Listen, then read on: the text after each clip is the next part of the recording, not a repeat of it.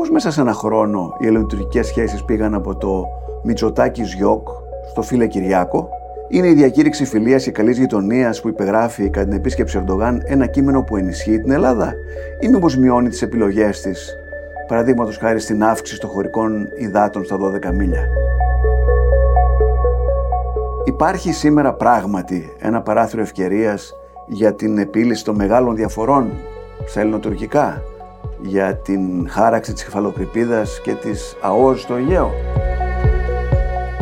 Είναι το Ράδιο Κάπα, το εβδομαδιαίο podcast καθημερινής. Είμαι ο Νότης Παπαδόπουλος και φιλοξενώ σήμερα τον Άγγελο Συρίγο, αναπληρωτή καθηγητή Διεθνούς Δικαίου και Εξωτερικής Πολιτικής του Πάντιου Πανεπιστημίου, βουλευτή της Πρώτης Αθήνας και πρώην Υπουργό της Νέας Δημοκρατίας. Καλώς ήρθατε στο Ράδιο Κάπα. Καλώ σας βρίσκω. Πώς ήταν την επίσκεψη Ερντογάν, δηλαδή πώς ένα χρόνο πριν υπήρχε αυτό το Μητσοτάκι Ζιό και τώρα είναι φίλε μου Κυριάκο; Πώς συνέβη; Και πριν από τρία χρόνια με το Μητσοτάκι δεν μπορούν να είμαι στο ίδιο δωμάτιο, δεν ναι. αντέχω να είμαι στο ίδιο δωμάτιο και τώρα ήρθε. Είναι μια υποχώρηση από πλευρά Ερντογάν. Αν θέλουμε να δούμε, επειδή οι συμπατριώτες μας ψάχνουν για υποχωρήσεις της μίας της άλλης πλευράς, αν θέλουμε να πούμε ότι υπάρχει μια υποχώρηση, είναι ότι ο Ερντογάν δέχτηκε να είναι με το Μητσοτάκι στο ίδιο δωμάτιο και αποδέχτηκε την υπόθεση. Ένας ελιγμός όμως. Ελιγμός, τακτικά, σε επίπεδο τακτικής. Ναι. Ναι. Ε, γιατί επί της ουσίας και πώς το είδα. Πρώτα απ' όλα ανακουφίστηκα, δεν είχαμε κανένα παρατράγουδο. Ναι. Ξεκινάω από εκεί. Γιατί με τον Ερντογάν δεν είναι σκύλος εκπαιδευμένος να λε θα το κάνει έτσι, θα το κάνει. Απρόβλεπτος είναι. Το κάνει πολλές φορές. Ο Σόλτς το ξέρει. Το είχαμε δει και το Δεκέμβριο του 2017 στην Αθήνα. Το δεύτερο ήταν ότι έδειξε και ο ίδιος διάθεση να μην το τραβήξει. Ναι. Αυτή η στοιχομηθεία για την τουρκική και τη μουσουλμανική μειονότητα το άφησε ο Ερντογάν. Όχι μπροστά, άφησε, χειροκροτούσε. Χειροκρότησε. Επομένως, έδειχνε ότι είχε διάθεση να το συνεχίσει. Και από εκεί πέρα δομήσαμε το διάλογο επισήμως με συγκεκριμένα μέτρα. Μέτρα οικοδομήσεως εμπιστοσύνης, ένα επίπεδο. Δεύτερο επίπεδο, θετική ατζέντα, δηλαδή θέματα αμοιβαίου συμφέροντος και ένα τρίτο επίπεδο τα θέματα στρατηγικού διαλόγου, στα οποία υπάρχουν και τα μεγάλα προβλήματα. Υπάρχει και ένα τέταρτο θέμα, το οποίο είναι πολύ σοβαρό θέμα και το οποίο δεν το πολύ λέμε, αλλά σίγουρα δεν μπαίνει στη θετική ατζέντα, το θέμα το μεταναστευτικό. Όταν μιλάμε για την Τουρκία και λέμε τι μας χωρίζει με την Τουρκία, λέμε σταθερά ένα έχουμε θέμα, το θέμα της οριοθετήσεως υφαλοκρηπίδα ναι. και ΑΟΣ Αιγαίο και Ανατολή Μεσόγειο. Στην πραγματικότητα, εξίσου μεγάλο θέμα είναι δυνητικά και το μεταναστευτικό. Διότι Έχει 4-5 εκατομμύρια μετανάστες. 5 εκατομμύρια πρόσφυγες και μετανάστες, τα 3 τέταρτα Σύριοι. Μπορεί ανα πάσα στιγμή να τους διοχετεύσει. Είναι ένα στρατοκρατούμενο κράτος που ξέρει πόσοι φεύγουν και πώς φεύγουν και όλα αυτά. Και μας έκανε την ιστορία το τρίμερο της Καθαράς Δευτέρας του 20 στον Εύρο. Ναι. Επομένως, και αυτό είναι δυνητικά ένα πρόβλημα που δεν είναι βέβαια μόνο δικό μας, είναι όλης της Ευρώπης, αλλά είναι ένα πρόβλημα. Άκουσα ότι υπήρξε εκεί μια συμφωνία να μιλάνε τα λιμενικά των δύο πλευρών έτσι ώστε να μην φεύγουν μετανάστες από εκεί και να έρχονται στα δικά μας παράλια. Δεν ξέρω αν Είχε ξαναυπάρξει το 2016, τώρα αντιλάγησαν ε, θα βρίσκονται κατέρωθεν ένας αξιωματικός του λιμενικού της Τουρκίας στην Ελλάδα και ένας του λιμενικού της Ελλάδος στη Σμύρνη και θα υπάρχει συνεννόηση. Αυτό είναι ένα καλό βήμα. Θα δούμε στην πράξη πώς θα λειτουργήσει εκείνο που ξέρουμε μετά την επίσκεψη Κερίδη. Οι Τούρκοι σταμάτησαν αρκετά τις ροές. Ενώ είχαν αυξηθεί οι ροές αρκετά, οι ίδιοι τις έκοψαν. Τώρα, ε, υπεγράφει και αυτή μια περίφημη διακήρυξη γειτονίας, καλής γειτονίας και φιλίας άκουσα, διάβασα διάφορα πράγματα, τα οποία εγώ τα βρίσκω λίγο τραβηγμένα. Μπορείτε να μας κάνετε μια αξιολόγηση αυτής της συνθήκης, της συνθήκης. Αυτής τη Δεν συνθήκη. Ναι, ναι, αυτής της, μια του νομικού κειμένου, αυτό, αυτό του κειμένου. Του πολιτικού ναι, ναι. κειμένου. Είναι μια διακήρυξη η οποία, άμα διαβάσει κάποιος, είναι απίστευτα, καταρχάς είναι απίστευτα γενικόλογη και βαρετή. Ναι διότι γράφει πράγματα που κανονικά είναι αυτονόητα. Ο σεβασμός στο διεθνές δίκαιο, ο σεβασμός στι καλές σχέσεις. Αλλά επειδή μιλάμε για την Τουρκία, είναι χρήσιμο ότι αυτά είναι μέσα. Και προσδιορίζει τρία πράγματα στο τέλος. Τη δομή του διαλόγου, τα τρία επίπεδα, μέτρα οικοδομήσεως εμπιστοσύνης, θετική ατζέντα και στρατηγικός διάλογος, όπου εκεί λέει ότι θα ξαναρχίσουν οι διερευνητικές συνομιλίες. Ορίζει να αποφύγουν ενέργειες ή δηλώσεις οι οποίες δυναμητίζουν το κλίμα και την ίδια τη διακήρυξη. Αυτό είναι βασικό.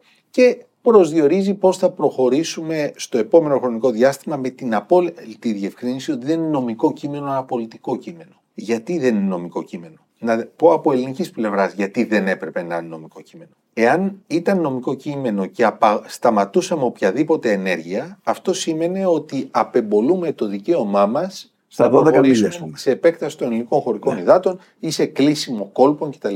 Αντιστοίχως η Τουρκία, το οποίο είναι νόμιμο δικαίωμα, αντιστοίχως η Τουρκία ακύρωνε κατ' ουσίαν την, ε, το ψήφισμα αυτό του 1995 Κάζους Μπέλη. περί Κάζους Μπέλη.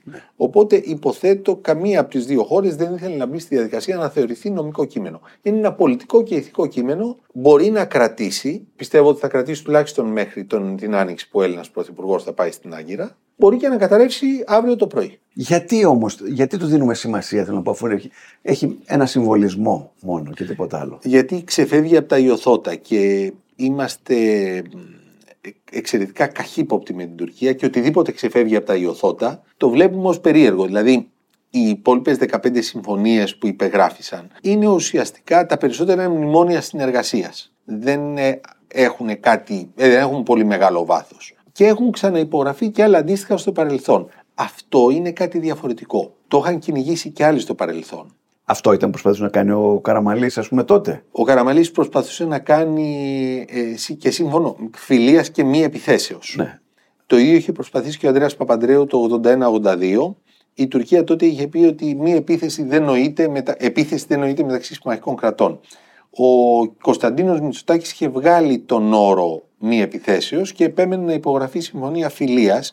Οι Τούρκοι φοβόντουσαν για το κάζους μπέλι μην θεωρηθεί ότι το έρουν. Δεν ήταν το κάζους μπέλι της τουρκικής εθνοσυνελεύσεως, ήταν το κάζους μπέλι που λέγανε στο... οι Τούρκοι πολιτικοί. Μετά πέθανε όμως ο Τουργκούτο Ζάλ ευνηδίος και περιέργως και Ναι. τελείωσε όλη αυτή η ιστορία. Οπότε αυτό ξαναφέρνει στα πράγματα αυτό το πράγμα. Και μια που είπα για Ανδρέα Παπαντρέου, και επειδή άκουσα πολλά τις τελευταίες μέρες, Ναι.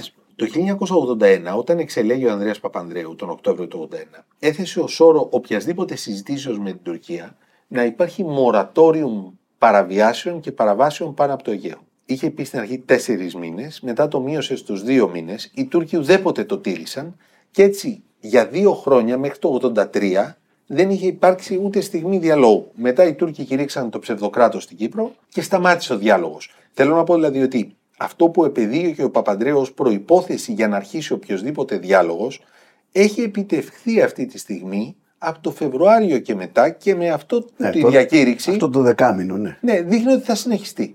Το, από το οποίο διάβαζα κιόλα ότι έχουμε κερδίσει ξέρω, εγώ, 25 εκατομμύρια ευρώ τα οποία δεν τα ξοδέψαμε σε καύσιμα και σε. Εν, εν μέρη ισχύει Ναι. αυτό, διότι εκ των πραγμάτων για την ε, εξάσκησή τους και την εκπαίδευσή τους οι πιλότοι. Αναγκαστικά πετάνε. Ναι. πρέπει να κάνουν κάποιες πτήσεις. Οπότε πολλές φορές κάποια από τα πράγματα που κάναμε βοηθούσαν και την εκπαίδευση των πιλότων. Αλλά αν καλύτερα να το κάνεις Ναι. ως εκπαίδευση παρά παρά κάνεις ζωντανά, αερομαχίες, ναι. γιατί γίνονται, έχουμε και όπλα. δυστυχήματα. Γιατί όμως τώρα λοιπόν ο, Ε- ο Ερντογάν επιδιώκει τη φιλία μας; Ενώ πριν από ένα χρόνο λέγε θα σας στείλω πύραυλο που θα ισοπεδώσει στην Αθήνα. Επιδιώκει να έχει ε, Κύριε Μανέρα. υποκαταστολή ένα μέτωπο. Ναι. Αυτή τη στιγμή με την Αμερική έχει τέσσερα μέτωπα. Ο Ερντογάν αυτή τη στιγμή πνίγεται για τα F-16. Φαίνεται ότι ένας μεγάλος αριθμός F-16 δεν μπορεί να πετάξει και φαίνεται ότι κάποια από αυτά έχουν κανιβαλιστεί για να μπορούν να πετάξουν τα υπόλοιπα. Γι' αυτό λοιπόν είναι μείζον να πάρει από τους Αμερικανούς πράσινο φως για να αναβαθμίσει τα υπάρχοντα F-16, να πάρει ανταλλακτικά και να προχωρήσει και στην προμήθεια νέων F-16. Έχει τέσσερα εμπόδια. Το ένα είναι η S400, ο λόγος που πετάχτηκε απ' έξω, η αγορά των ρωσικών πυράβλων. Το δεύτερο είναι οι δηλώσεις του που έχει κάνει για τη Χαμάς και το Ισραήλ. Το τρίτο είναι η Σουηδία και η κύρωση της συμφωνίας για ένταξή της στο ΝΑΤΟ. Και το τέταρτο είναι η Ελλάδα. Τους S400 τους έχεις στα κουτιά, οπότε δεν είναι αυτή τη στιγμή κυρίαρχο θέμα. Και με την Ελλάδα κατεβάζεις τους τόνους, οπότε και αυτό δεν είναι κυρίαρχο θέμα. Και του μένει η Σουηδία, όπου εκεί διαπραγματεύεται σκληρά να το ανταλλάξει με την κύρωση της συμφωνίας να πάρει F16 και έχει και τη Χαμάς και το Ισραήλ που του βγαίνει και λίγο αυθόρμητα. Ναι, ε, όμως λένε μήπως το κάνει αυτό ο Ερντογάν. Για να... Βέβαια, κερδίζουμε κι εμείς χρόνο γιατί εξοπλιζόμαστε, ή δεν χάνουμε τίποτα. Αλλά το και αυτό- θέλουμε. Ναι. Και είναι στην αντίληψή μας. Έτσι δεν είναι, σε εμάς. Αλλά φαντάζομαι και αυτός ε, σου λέει μπορεί να βγει ο Τραμπ του χρόνου. Μπορεί κάνοντας το καλό παιδί να μου τα δώσουν. Ο τα... Τραμπ είναι αυτός που του τα έκοψε. Ο Τραμπ το έκοψε, αλλά Έχει λόγω, άριστες λόγω σχέσεις. των S400. Σωστό. Και μην ξεχνάμε ότι επί Τραμπ τον έβλεπε μια φορά το εξάμεινο. Του έπαιρνε τηλέφωνο και του έλεγε τι, τι, τι έγινε, αδελφέ, πώς τα Ακριβώς. πάμε. Ενώ ε, με τον Biden δεν τον έχει, έχει επιδιώξει επανειλημμένο να τον επισκεφθεί επισήμως και δεν τα έχει καταφέρει. Οπότε όλα παίζουν τον ρόλο τους. Αλλά αυτός είναι και ο ρόλος της διπλωματίας. Για τους χύψη λόγους, κάποιος επιλέγει να ακολουθήσει αυτή την τακτική. Εκεί έρχεται η διπλωματία και προσπαθεί να αρπάξει το momentum που δημιουργείται, την θετική συγκυρία, για να προχωρήσει κάποια άλλα πράγματα. Και αυτό προσπαθούμε να κάνουμε κι εμείς. Τώρα, αν θα έχει αποτέλεσμα ή όχι. Ναι. Είμαστε όλοι καχύποπτοι, έτσι δεν είναι; Είμαστε όσοι, καχύποπτοι. όσοι ασχολούνται λίγο με τα ελληνοτουρκικά δεν μπορούν παρά να είναι καχε, καχύποπτοι. με έναν Είμαστε τρόπο. καχύποπτοι και οι συνθήκες έχουν αλλάξει. Ναι. Το 1930, όταν ο Βενιζέλος έκανε τη συμφωνία, την αντίστοιχη συμφωνία φιλίας με την ε, Τουρκία, οι δύο χώρες αντιμετώπιζαν το ίδιο πρόβλημα. Την Ιταλία, που ήταν ανάμεσα σε Ελλάδα και Τουρκία, γιατί κατήχε τότε τα Δωδεκάνησα. Και ήταν απειλή. Μετά το 1974 ήταν ο ψυχρός πόλεμος. Και μετά ήταν ο οικονομικός πόλεμος που ξεκίνησε στην ευρύτερη περιοχή. Αλλά το κρίσιμο σημείο ήταν ότι τα ελληνοτουρκικά ήταν διμερεί προβλήματα. Αυτή τη στιγμή η Τουρκία παίζει το ρόλο τοπικής περιφερει... περιφερειακής δυνάμεως και ανοίγει τόσα μέτωπα με τη Δύση, εμείς πλέον πάβουμε να είμαστε το διμερές πρόβλημα και είμαστε ένα από τα προβλήματα που έχει η Τουρκία στην ευρύτερη περιοχή. Αυτό έχει και καλά και κακά. Άρα τι σημαίνει, ως περιφερειακή δύναμη είναι πιο εύκολο να λύσει τα ελληνοτουρκικά ή πιο δύσκολο; Θεωρητικώς θα μπορούσε να πει κάποιος ότι είναι πιο εύκολο να τα λύσει τα ελληνοτουρκικά. Τα ελληνοτουρκικά όμως έχουν ένα πολύ μεγάλο ιστορικό βάρος για να το παρουσιάσεις στη χώρα σου. Δεν είναι τυχαία η αντίδραση που υπάρχει στο εσωτερικό της Τουρκίας για τη διακήρυξη που έγραψε ο υπάρχει. Ερντογάν. Υπάρχει. Σου λένε αυτό που έκανες εγκατέλειψες τις θέσεις μας. Πού είναι ότι γιατί αφήνεις τους Έλληνες να κατέχουν τα 17 νησιά μας; Είναι όλη αυτή, όλη αυτή η μυθολογία γύρω από το, το τι έχουμε κάνει. Ότι έχουμε, τους έχουμε πάρει 17 νησιά, ότι όλα αυτά θα έρθουν Οι ένα γκρίζε βράδυ. ζώνες, η γαλάζια πατρίδα και όλα αυτά που Ακριβώς. ακούμε. Όλα αυτά γιατί τα εγκατέλειψε, σου λέει. Και τα βρίσκει μπροστά του. Απ' την άλλη μεριά, ο Ερντογάν είναι και ο ηγέτης εκείνος που αυτή τη στιγμή στην Τουρκία, αυτή τη στιγμή, είναι ο μοναδικός που θα μπορούσε να προχωρήσει τα ελληνοτουρκικά ένα βήμα παραπέρα; Δηλαδή, αν δεν μπορεί να το λύσει ο Ερντογάν, που είναι 20 χρόνια στα πράγματα και είναι αδιαφυσβήτητος, ποιος θα μπορούσε να το λύσει; Σήμερα δεν υπάρχει κανένας άλλος που θα μπορούσε να το λύσει. Απ' την άλλη μεριά όμως, επειδή είμαστε τμήμα της ευρύτερης διανέξεω της Τουρκίας με τη Δύση, δεν έχουμε την προτεραιότητα που είχαμε στο παρελθόν. Πρώτα ήθελε ο, Ερντογά, ο Ετσεβίτ να συζητήσει με τον Καραμαλή. Ο Ζάλ με τον Κωνσταντίνο Μητσοτάκη. Ο Αντρέας Παπαντρέου με τον Οζάλ πάλι. Γιατί ήταν ένα διμερές πρόβλημα που θεωρητικώς θα μπορούσε να βρεθεί κάποια λύση. Τώρα μας βλέπει ως τμήμα μιας πολύ μεγαλύτερης εξισώσεως στις σχέσεις του με τη Δύση. Αυτά τα ήρεμα νερά στο Αιγαίο θα μπορούσαν για μας να είναι αποδεκτά για βάθος χρόνου; Δηλαδή, πόλεμο δεν έχουμε, διαφωνούμε, αλλά έχουμε καλή συνεργασία οι δυο μας. Δεν, κάνουμε, δεν έχουμε υπερπτήσεις και αερομαχίες, δεν κινδυνεύουμε να έχουμε θερμά επεισόδια. Μπορούμε αυτό το πράγμα να το κρατήσουμε για δεκαετίες έτσι. Ή είναι εναντίον μας.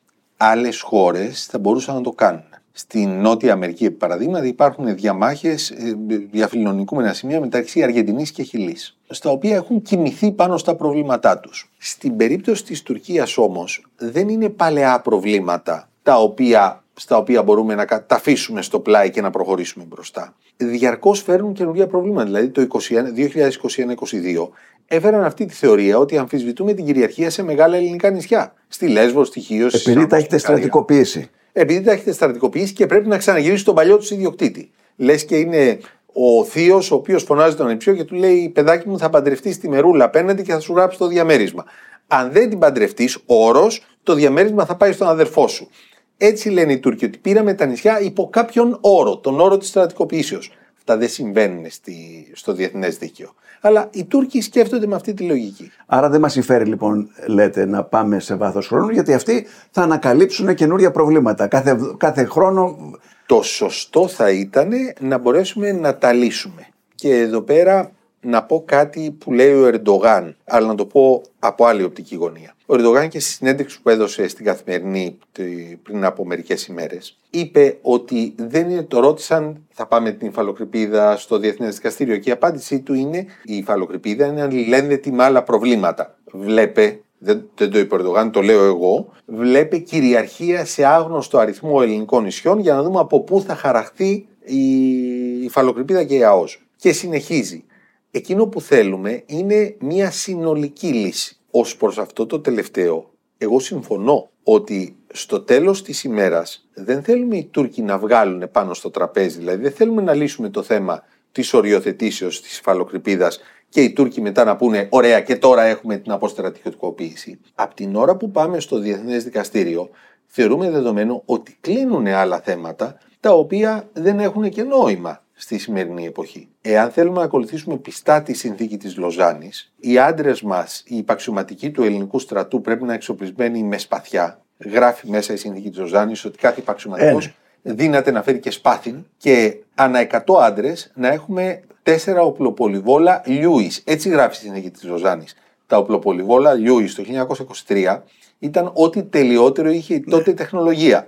Τώρα, άμα τα βγάζαμε, θα έρχονταν από όλο τον κόσμο λάτρεις παλαιών όπλων να δουν πώς ένα σύγχρονος στρατός χρησιμοποιεί αρχαία όπλα, γιατί είναι αρχαία όπλα. Είναι ένα κείμενο παροχημένο, πολύ απλά. Δώστε μας λίγο να καταλάβουμε, γιατί είσαστε καθηγητής διεθνούς δικαίου. Πώς θα μπορούσε αυτό, δηλαδή κάθονται κάτω οι δυο τους, η Παπαδοπούλου με τον αντίστοιχο εκεί, τον Τούρκο. Ποια είναι τα θέματα που θα βάλουν κάτω και θα πούνε σε αυτά να συμφωνήσουμε για να πάμε στη Χάγη. Δηλαδή θα πούνε τα χωρικά υδατά. Ποιο είναι το πρώτο θέμα που θα μπουν ανάμεσα στις δύο πλευρές. Να πω κάτι. Υπάρχουν δύο περίοδοι συζητήσεις, ειδικά στις διερευνητικές συνομιλίες. Είναι η περίοδος πρώτου 2013, όπου τα συζητάγαμε όλα και τα χωρικά ύδατα, και η δεύτερη περίοδος μετά το 2013, όπου έρχεται ο Ευάγγελος Βενιζέλος ως Υπουργός Εξωτερικών και λέει: Είναι λάθος να συζητάμε το θέμα των χωρικών υδάτων. Αυτό είναι μονομερέ μας δικαίωμα. Θα κάνουμε εμείς ό,τι νομίζουμε σωστό το τέλος της ημέρας. Συζητάμε τα υπόλοιπα θέματα. Η εκτίμησή μου είναι ότι θα αρχίσουν να συζητάνε για υφαλοκρηπίδα και ΑΟΣ. Μα και εκεί. Δεν συνδέεται με τα χωρικά ύδατα. Όχι απαραίτητος. Συνδέεται, αλλά όχι απαραίτητος. Και εκεί, όταν αρχίζουν να συζητάνε για υφαλοκρηπίδα και ΑΟΣ, οι Τούρκοι θα ξαναπούν αυτό που έχουν πει πολλές άλλες φορές στο παρελθόν. Λένε θα πάμε στο δικαστήριο την οριοθέτηση υφαλοκρηπίδας και ΑΟΣ και άλλα συναφή θέματα. And other relevant issues. Και στην ερώτηση τι είναι συναφή θέματα, η απάντηση είναι συναφή θέματα μπορεί να είναι η ελληνική κυριαρχία. Σε ποιον ανήκουν τα νησιά. Οπότε εκεί τελειώνει η συζήτηση. Αυτό λέω. Προσπαθώ λοιπόν εγώ να βρω. Είναι φανταστική η συζήτηση, αλλά ποιο θα είναι το πρώτο θέμα το οποίο θα ε, μπορούμε να το συζητήσουμε με τους ε, Τούρκους και από αυτό να ξεκινήσουμε, αν υπάρχει συμφωνία για όλα τα άλλα. Μόνο η οριοθέτηση υφαλοκρηπίδα και Δεν υπάρχει κάτι άλλο. Δηλαδή, αυτή είναι και η θέση μας. Ναι. 49 ε, χρόνια τώρα είναι η θέση μας. Ναι, θυμάμαι ότι επί στις, τότε στις, στις ε, συζητήσεις που κάνανε, είχαν φτιάξει ένα χάρτη ο οποίος έμοιαζε με χτένα. Σε κάποια σημεία η υφαλοκρηπίδα, η, τα χωρικά μας τα πηγαίνανε 12, σε άλλα 6, σε άλλα 10 και κάπου εκεί κοιμιότανε και η υφαλοκρηπίδα των δύο Αυτό το, η κειμενόμενη επέκταση όπως ναι. το λέγανε. Εκείνο που μπορείς να συζητήσεις με τους Τούρκους θέτουν κάποια θέματα ελευθερίας της ναυσιπλοείας. Αυτά έχουν λυθεί ναι. από το Διεθνές Δίκαιο της Θάλασσας διότι σε περιπτώσεις στενών που συνδέουν περιοχές ανοιχτής θάλασσας, όπως υπάρχουν στο Αιγαίο, δεν υπάρχει το δικαίωμα αυλαβούς διελεύσεως. Υπάρχει ένα πολύ πιο αυξημένο δικαίωμα. Το transit passage, όπως λέγεται στα αγγλικά, έχει μεταφραστεί στα ελληνικά η διέλευση transit ή plus διελεύσεως. Όπου εκεί δεν μπορείς να σταματήσεις εκείνο που περνάει. Μπορεί να περνάει 24 ώρες το 24 ώρο, δεν μπορείς να του κάνεις έλεγχο. Είναι ένα διεθνές στενό. Άρα έχει λυθεί. Παρ' όλα αυτά, σε κάποιες περιπτώσεις, Πιστεύω ότι θα μπορούσαμε να συζητήσουμε με τους Τούρκους πώς θα μπορούσαμε να τους διευκολύνουμε να χρησιμοποιούν ανοιχτούς διάβλους ναυσιπλοεία στο Αιγαίο εκτός χωρικών υδάτων, αλλά εκεί μπαίνει και το θέμα του ανταλλάγματος. Εάν το κάνεις αυτό το πράγμα, περιμένεις και από την άλλη πλευρά να υποχωρήσει από βασικά τη σημεία. Δηλαδή, δεν μπορείς να συζητάς καλή την πίστη για διάβλους ναυσιπλοείας σε κάποιες περιοχές που κλείνει το Αιγαίο και ταυτοχρόνως να σου λένε οι Τούρκοι μετά και τώρα λόγω αποστρατικοποιήσεως τα νησιά δεν σου ανήκουν. Είναι ασύμβατα το ένα με το άλλο. Και να πω και κάτι ακόμη. Το πρόβλημα έχει μετατοπιστεί αυτή τη στιγμή στην Ανατολική Μεσόγειο. Στο Αιγαίο δεν είναι τόσο έντονο το ζήτημα για θέματα υδρογοναθράκων. Ναι. Για τον εξής πολύ βασικό λόγο. Πρώτον, μάλλον δεν υπάρχουν σοβαρά κοιτάσματα. Υπάρχουν μικρά κοιτάσματα. Δεύτερον, και πιο σοβαρό, ο πραγματικός πλούτος του Αιγαίου είναι το φυσικό του περιβάλλον. Δεν θέλεις να το διακινδυνεύσεις. Τα εκατομμύρια που έρχονται και στις δύο ακτές έρχονται για το ωραίο φυσικό περιβάλλον. Δεν έρχονται για τις πετρέλαιο. Και κινδυνεύεις βέβαια ότι αν βγάλεις πετρέλαιο μέσα σε μια κλειστή θάλασσα, άμα γίνει ένα ατύχημα, θα τα χάσεις όλα αυτά. Το οποίο υπάρχει ως πρόβλημα γενικότερα και με συγκρούσεις πλοίων. Βεβαίως. Ε, γι' αυτό χρειάζεται αυστηρούς κανόνες στην αυσιπλοεία. Όταν λέω λοιπόν διάβλους ναυσιπλοείας και τέτοια, εννοείται θα είναι με κανόνες. Ποιος ανεβαίνει, από πού ανεβαίνει. Υπάρχουν περιοχές σήμερα εξαιρετικά επικίνδυνες στο Αιγαίο. Σε αυτό το πλαίσιο λοιπόν, το Αιγαίο δεν έχει σημασία τόσο για τους υδρογονάνθρακες. Μάλλον δεν έχει καμία σημασία για τους υδρογονάνθρακες. Έχει σημασία για το πού τοποθετείς τις ανεμογεννήτριες. Αυτή τη στιγμή με το υπάρχον πλαίσιο, τι ανεμογεννήτριες, τις θαλάσσιες ανεμογεννήτριες, τις τοποθετείς στα 6 μίλια από τις ακτές σου, στα χωρικά ύδατα. Το πλεονέκτημα των ανεμογεννητριών, εκεί στρέφεται πλέον η διεθνής κοινότητα, είναι ότι είναι μακριά από τις ακτές και πάβουν, δεν υπάρχει οπτική όχληση. Ναι. Που υπάρχει σε άλλες περιπτώσεις. Άμα κάνεις ένα δάσος από νοημογεννήτριε. Οι οποίες επιπλέον φαντάζομαι, δεν φτάνουν στο, στον πάτο. Ναι, ναι, οι σύγχρονες. Ναι, ναι. Οι πλέον οι σύγχρονες ναι. μέθοδοι είναι. Πλωτές. Πλωτές θαλάσσιες ανεμογεννήτριε. Εκεί είναι το μέλλον της ενέργειας. Ναι στις πλωτές θαλάσσιες αρμονίτρε. Αλλά αυτές τοποθετείς σε μια απόσταση από τις ακτές σου. Δεν μπορείς να έχεις ένα δάσος γύρω-τριγύρω από τις ακτές. Και γι' αυτό το λόγο και τώρα που έχουν βγει διάφορες προτάσεις, είναι λίγα τα σημεία που μπαίνουν ανεμογεννήτριες. Άρα στο Αιγαίο σε ενδιαφέρει κυρίως η ΑΟΖ πλέον. Δεν σε ενδιαφέρει τόσο η υφαλοκρηπίδα. Κάποιοι λένε. Τα θαλάσσια ύδατα. Ναι, διάβασα ότι κάποιοι κάνουν κριτική στην κυβέρνηση ότι πώς είναι να μιλάς με τους Τούρκους όταν το Κυπριακό έχει μείνει στάσιμο και η, η τουρκική πλευρά μιλάει για διχοτόμηση του νησιού. Πριν το 1974 συζητούσαμε απευθείας με τους Τούρκους για να λύσουμε το Κυπριακό. Μάλιστα αυτό έγινε κανόνα στην περίοδο της δικτατορίας. Δηλαδή οι δύο κυβερνήσεις συζητούσαν τι θα κάνουν με την Κύπρο. Τα είδαμε τα χαΐρια μας και τις προκοπές μας με την τουρκική εισβολή στο νησί. Έκτοτε έχουμε αντιληφθεί ότι πρέπει να αντιμετωπίζουμε το Κυπριακό αυτό που είναι, ως αυτό που είναι. Τι είναι, είναι εισβολή και κατοχή ενός κράτους μέλους του ΟΗΕ από ένα άλλο κράτος μέλος του ΟΗΕ. Δεν είναι διμερής ελληνοτουρκική διαμάχη. Είναι ένα διεθνές πρόβλημα. Έχουμε άποψη γιατί είμαστε εγγυήτρια δύναμη, διότι στην Κύπρο κατοικούν Έλληνες, αλλά δεν είναι ένα θέμα που θα λυθεί μεταξύ Ελλάδος και Τουρκίας. Είναι λάθος να μπαίνουμε στην αντίληψη αυτή. Το συζητάμε, αλλά δεν είμαστε εμείς εκείνοι που θα δώσουμε τη λύση. Και στις διαπραγματεύσεις που έγιναν με το σχέδιο Ανάν και αργότερα το Κραν Μοντανά, η παρουσία μας στην αίθουσα είχε να κάνει με τη διεθνή θέση του Κυπριακού, όχι με το τι θα γίνει, με το ποια εδάφη θα δοθούν, ποιο θα είναι το νέο καθεστώς κτλ. Η συμφωνία αυτή που έγινε για τις βίζε είναι κάτι το οποίο φαντάζομαι και εμείς το θέλουμε, γιατί θα φέρει κόσμο στα ελληνικά νησιά, αλλά κυρίως οι Τούρκοι τους βοηθάει πολύ, αντιλαμβάνομαι βοηθάει τους Τούρκους που θέλουν να ταξιδέψουν στην Ελλάδα. Όχι τους ίδιους Είχα πάει πρόσφατα στην Αλεξανδρούπολη και μου έκανε τρομακτική εντύπωση ότι σε όλα τα εστιατόρια τα καλά που πήγαινα και στα μέρη, στα ξενοδοχεία, ήταν Τούρκοι. Χαμός. Ναι. Και μάλιστα μου είχε κάνει εντύπωση. Το ένα ήταν αυτό, τα δύο-τρία καλά εστιατόρια της Αλεξανδρουπόλεω δεν έπεφτε καρφίτσα μέσα από Τούρκους. Σαββατοκύριακα όλα τα ξενοδοχεία κλειστά και επίσης γίνεται χαμός στα τζάμπο. Οι ίδιοι οι ξενοδόχοι, σε αυτούς που πηγαίνουν στα καλά γαστιατόρια, στα καλά ξενοδοχεία, μου λέγανε ότι περνάνε από τα τζάμπο και τα αδειάζουν. Για κάποιο περίεργο λόγο. Αυτό είναι κάτι που έχει ξεκινήσει. Για πρώτη φορά είχε τεθεί το 2002-2003. Να μπορούν οι Τούρκοι να μπαίνουν χωρίς να παίρνουν επίσημη βίζα για να μπουν στην Ελλάδα, να καταθέτουν ταξιδιωτικοί πράκτορες σε ένα κατάλογο που να γράφει τα ονόματά τους και να μπαίνουν για ένα διήμερο μέσα στα νησιά στην Ελλάδα σε συγκεκριμένα νησιά. Είχε αντιδράσει τότε η Ευρωπαϊκή Ένωση, το είχε δεχτεί. Το είχα επαναλάβει μετά το 2010. Μετά με τον κορονοϊό και μετά κόπηκε. Και τώρα επανήλθε αυτό το πράγμα και με τις ευλογίες της Ευρωπαϊκής Ενώσεως. Όπου σου δίνει τη δυνατότητα να έρχεσαι σε συγκεκριμένα νησιά για ένα διήμερο από την Τουρκία. Είναι κάτι που και τα νησιά το θέλουν πάρα πολύ. Και βελτιώνει βέβαια και το κλίμα εμπιστοσύνης, φαντάζομαι, ανάμεσα στις δύο πλευρές, ή όχι; Όχι, αυτό μπορεί να αλλάξει ανα πάσα στιγμή.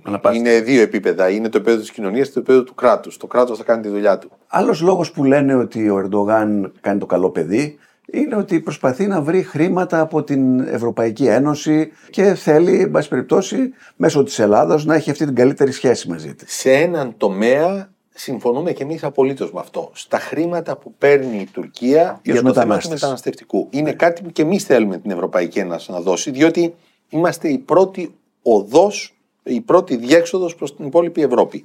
Άρα εκεί είναι κάτι στο οποίο συμφωνούμε. Απολύτως να δοθούν χρήματα.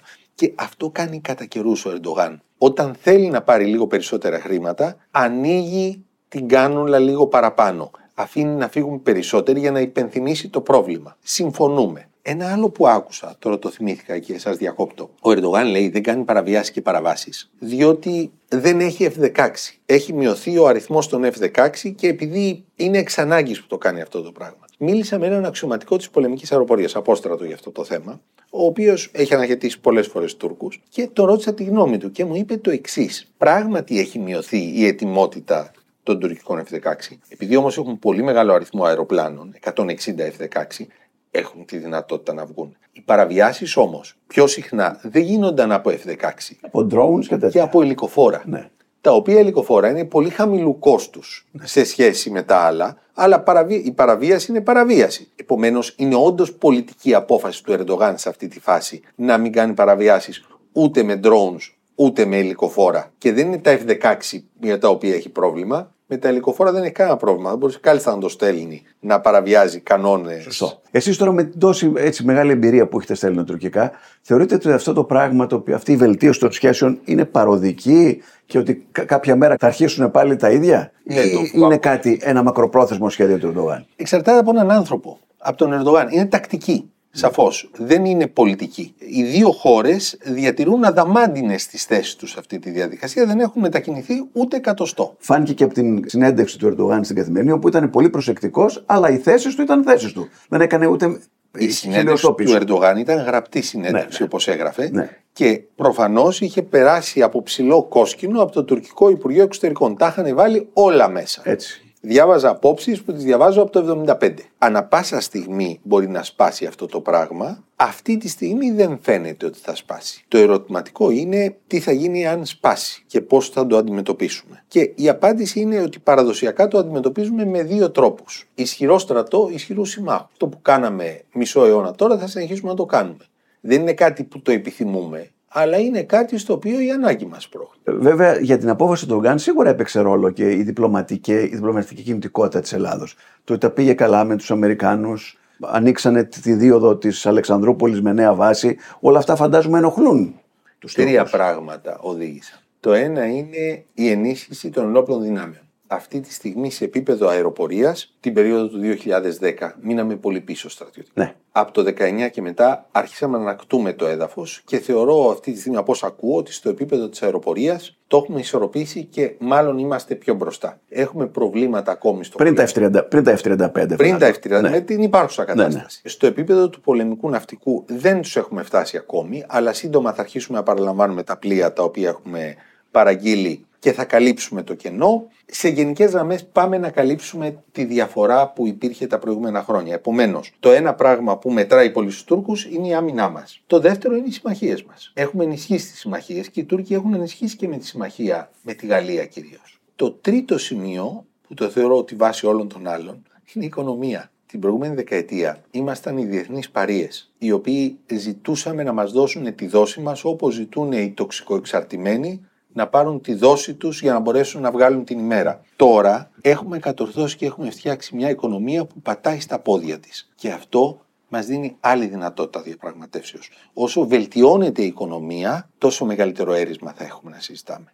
Και από εκεί και πέρα είναι και τα άλλα, επειδή ακούω πολλούς να λένε ποια είναι η σωστή πλευρά της ιστορίας, τι κάνεις, τι δεν κάνεις. Έχεις μια Τουρκία η οποία σε κάθε βήμα διαφοροποιείται από τη Δύση και έχεις την Ελλάδα η οποία έχει κάθε λόγο να είναι με κυρίαρχες επιλογές της Δύσεως στο βαθμό που καλύπτουν και δικές μας ανησυχίες. Αναφέρουμε στην Ουκρανία. Άκουσα πολλούς να λένε για ποιο λόγο η Ελλάδα βοηθάει την Ουκρανία με όπλα. Πολύ απλά διότι αυτό που έπαθε η Ουκρανία είναι αυτό που έπαθε η Κύπρος το 1974 και αυτό που κινδυνεύει να μας κάνει η Τουρκία εμάς. Δεν θέλουμε, άμα συμβεί κάτι τέτοιο, να παίρνουμε φάρμακα και κουβέρτες από τη Δύση. Θέλουμε να πάρουμε στρατιωτική βοήθεια. Και επειδή τα πράγματα στις διεθνείς σχέσεις δεν λειτουργούν γραμμικά, συνέβη το ένα τη μία φορά, θα συμβεί πάλι στο μέλλον. Γι' αυτό το λόγο έχουμε κάθε λόγο να είμαστε στην πρωτοπορία των κρατών που βοηθούν στρατιωτικά την Ουκρανία για να μπορούμε να έχουμε έρισμα να διεκδικήσουμε κάτι αντίστοιχο στο μέλλον. Άρα έχουμε μια Τουρκία απέναντι στη Δύση και μια Ελλάδα η οποία συντάσσεται στις βασικές επιλογές με τη Δύση ορθώς. Κάποιοι έφτασαν να πούνε ότι τι θέλουμε να μιλάμε με τους Τούρκους